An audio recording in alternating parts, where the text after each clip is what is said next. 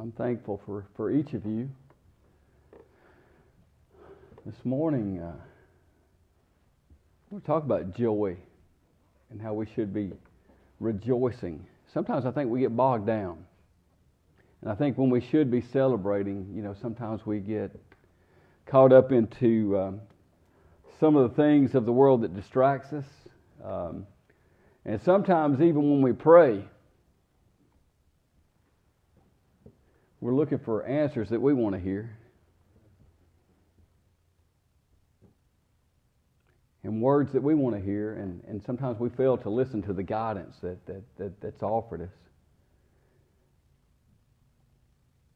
But um, again, when we pray, man, there's so much to be thankful for.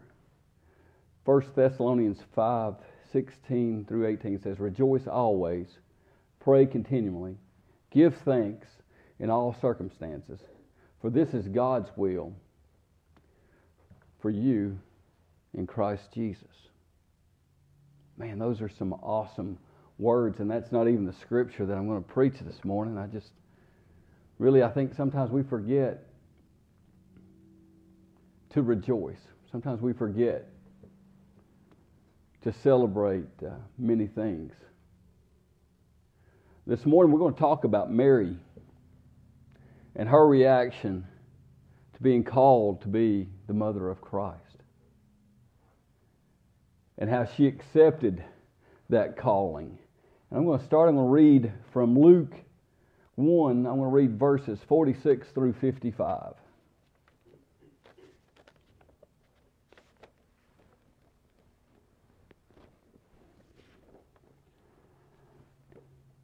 My soul magnifies the Lord, and my spirit re- rejoices in God my Savior, for he has looked with favor on the lowliness of his servant.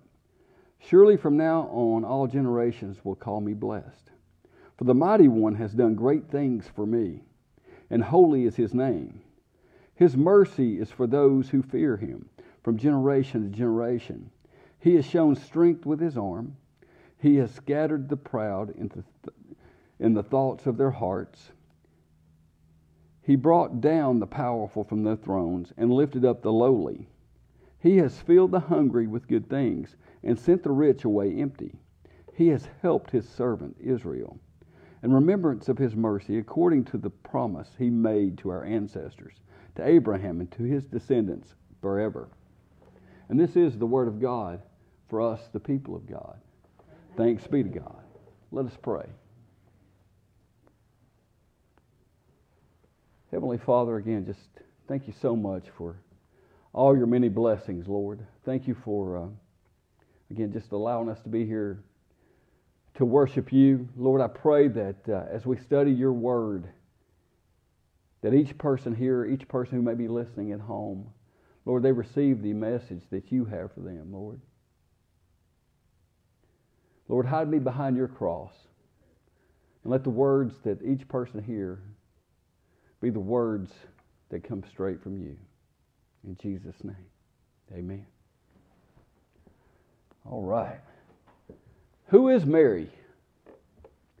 Who is Mary? It's easy to answer. Mary's uh, the mother of Jesus, right? But why did God choose her?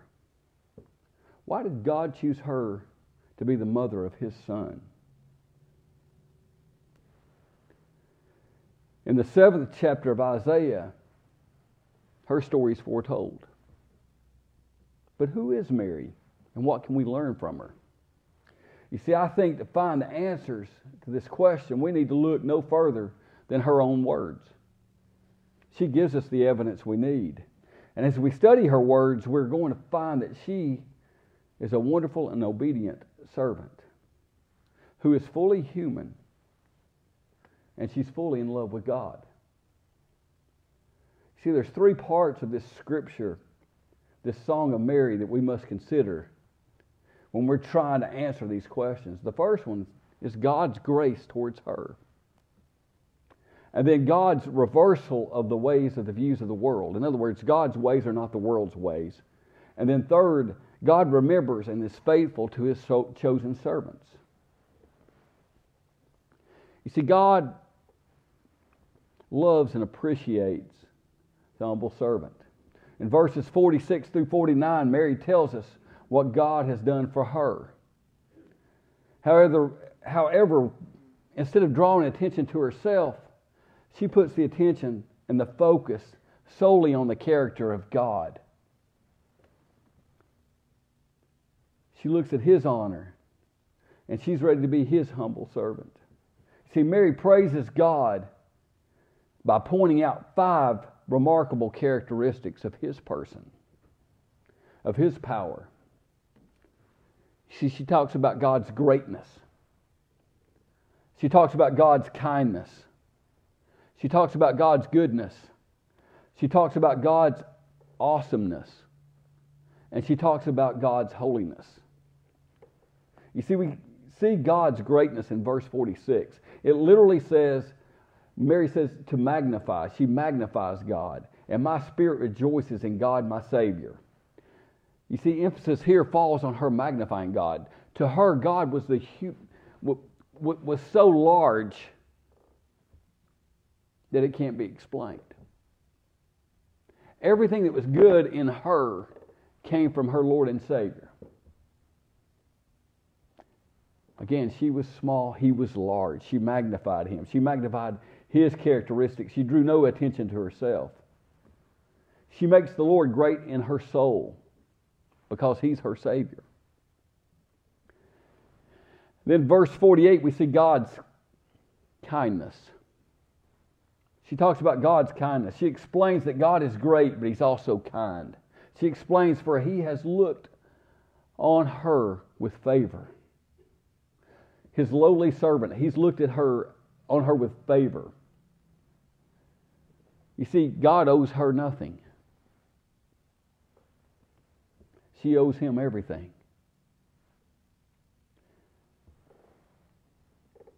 You see, he used her because she was willing.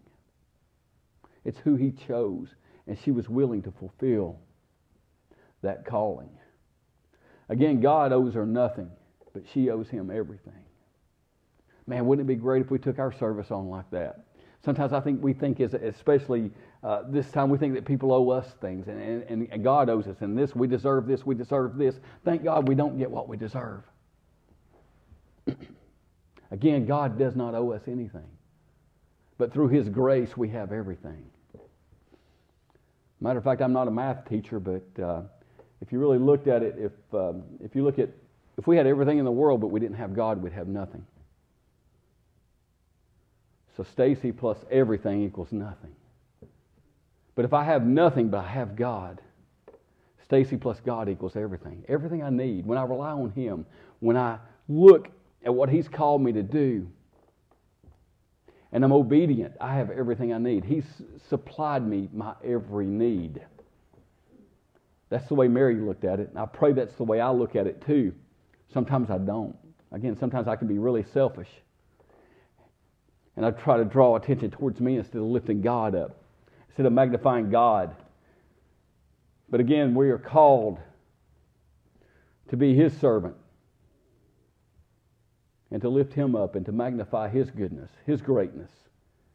See, verse 49, Mary explains that our God is a God who does the great and powerful. Mary had experienced an up close and personal relationship with God.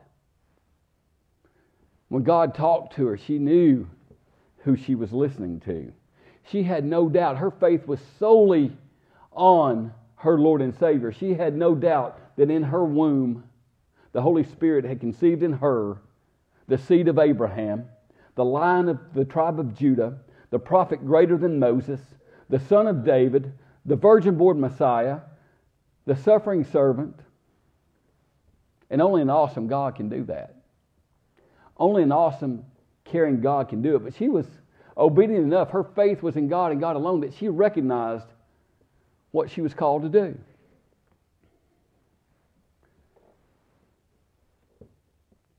You see, we see God, or we should see God in His holiness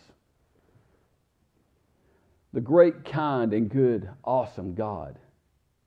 See, God has many names. One of the names means holy. You see, this describes his character, his essence. He is the unique one, the separate one, the morally perfect one. He's the righteous and just one. You see, only God deserves, only God is worthy of our worship. Only God is worthy of our, wor- of our service. See, God looks at things different than the world does. He reverses the world's standards. In verses 50 to 53, Mary turns to rejoice. She re- rejoices in how good God is. Again, even though she knew she was going to be looked down upon by people, she put her faith in God. So she was ready to rejoice. She was ready to recognize that joy that was in her heart.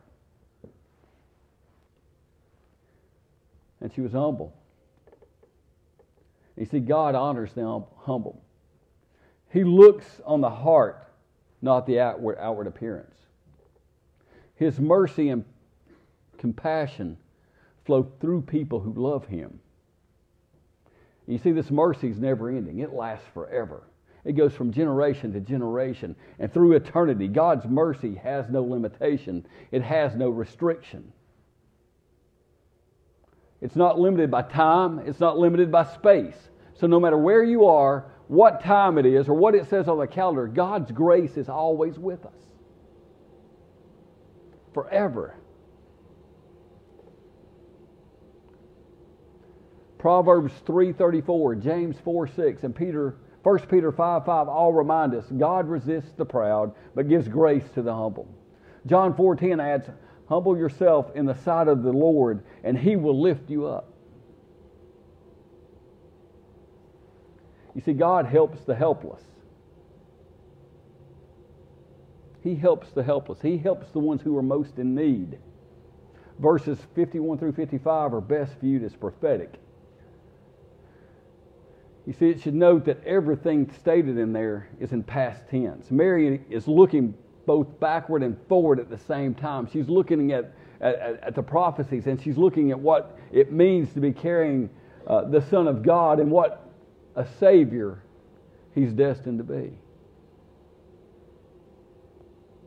You see, God has a way of taking care of people who are in need, but people who are also humble, people who show humility. People are not power driven, but people who are love driven. You see, God puts down the mighty from their thrones and he exalts the lowly. He lifts up the people that need to be lifted up. You see, he takes down Saul and raises up David. He takes down Nebuchadnezzar and raises up Daniel. He takes down Alexander, Herod, Nero, Napoleon, and Hitler, and Stalin, and Lenin, and Hussein. And he raises up Peter, Paul, and John, and a Whitefield, and a Wesley, and a Graham, and a Clark, and a Bogan. And each one of you, that's who God lifts up.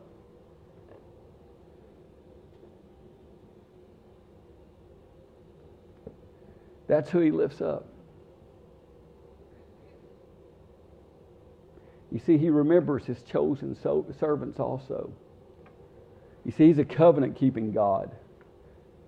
You see, Mary understands this better than anybody.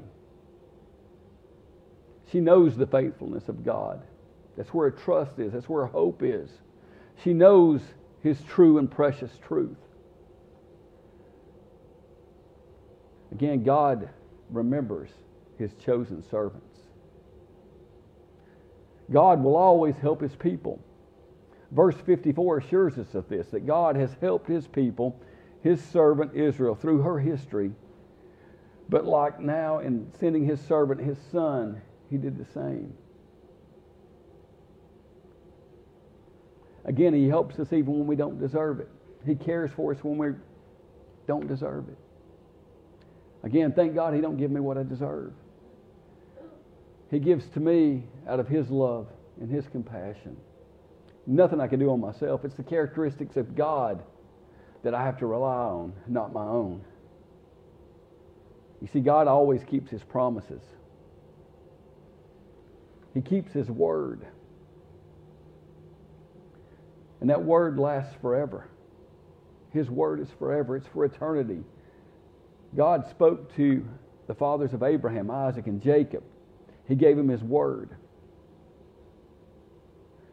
His word to their descendants is forever. You see, what God says, God does. What He promises, you can count on. There's a lot of things in this world we can't count on, but when God promises something, we're staying faithful to Him. We can count on that. We can count on being delivered. Kind of weird that I said the first of the message that we want to talk about uh, characteristics of Mary. Did y'all remember that?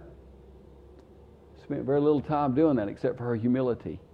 The rest of the time I focused on the characteristics of God because that's what Mary's words say to do. Again, she showed humility, she showed obedience, and then she magnified God.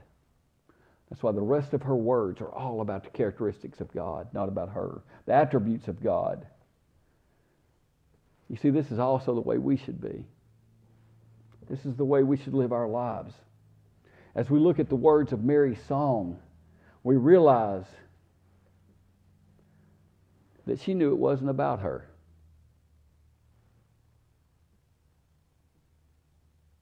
She chooses her words carefully, not to bring attention to herself, but to glorify Him. It's what this whole scripture is about. See, she's a great example of a loving, obedient servant. You see, God's still using people for His glory today. He's still using people today to lift His name up, to show His grace and love to people who are in despair. I tell you, sometimes we do think that it's all about us.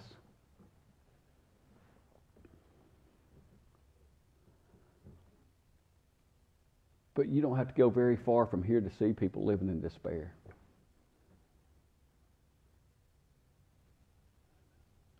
I know I've seen it. I've seen it firsthand. But sometimes we forget and we think that it's about us. When we need to be taking His Word, the Word of God, the hope, the grace, the love of God to everybody around us. Again, I've said this several times. Uh, sometimes I'll tell stories and I'll try to be funny, and sometimes I am, sometimes I'm not. Uh, y'all laugh anyway because you're kind. Uh, but sometimes, you know, I've got to remind myself it's not about Stace, it's about grace. And I know you've heard me say that before. We need to be lifting him up. We need to be caring for each other because that's what he wants us to do.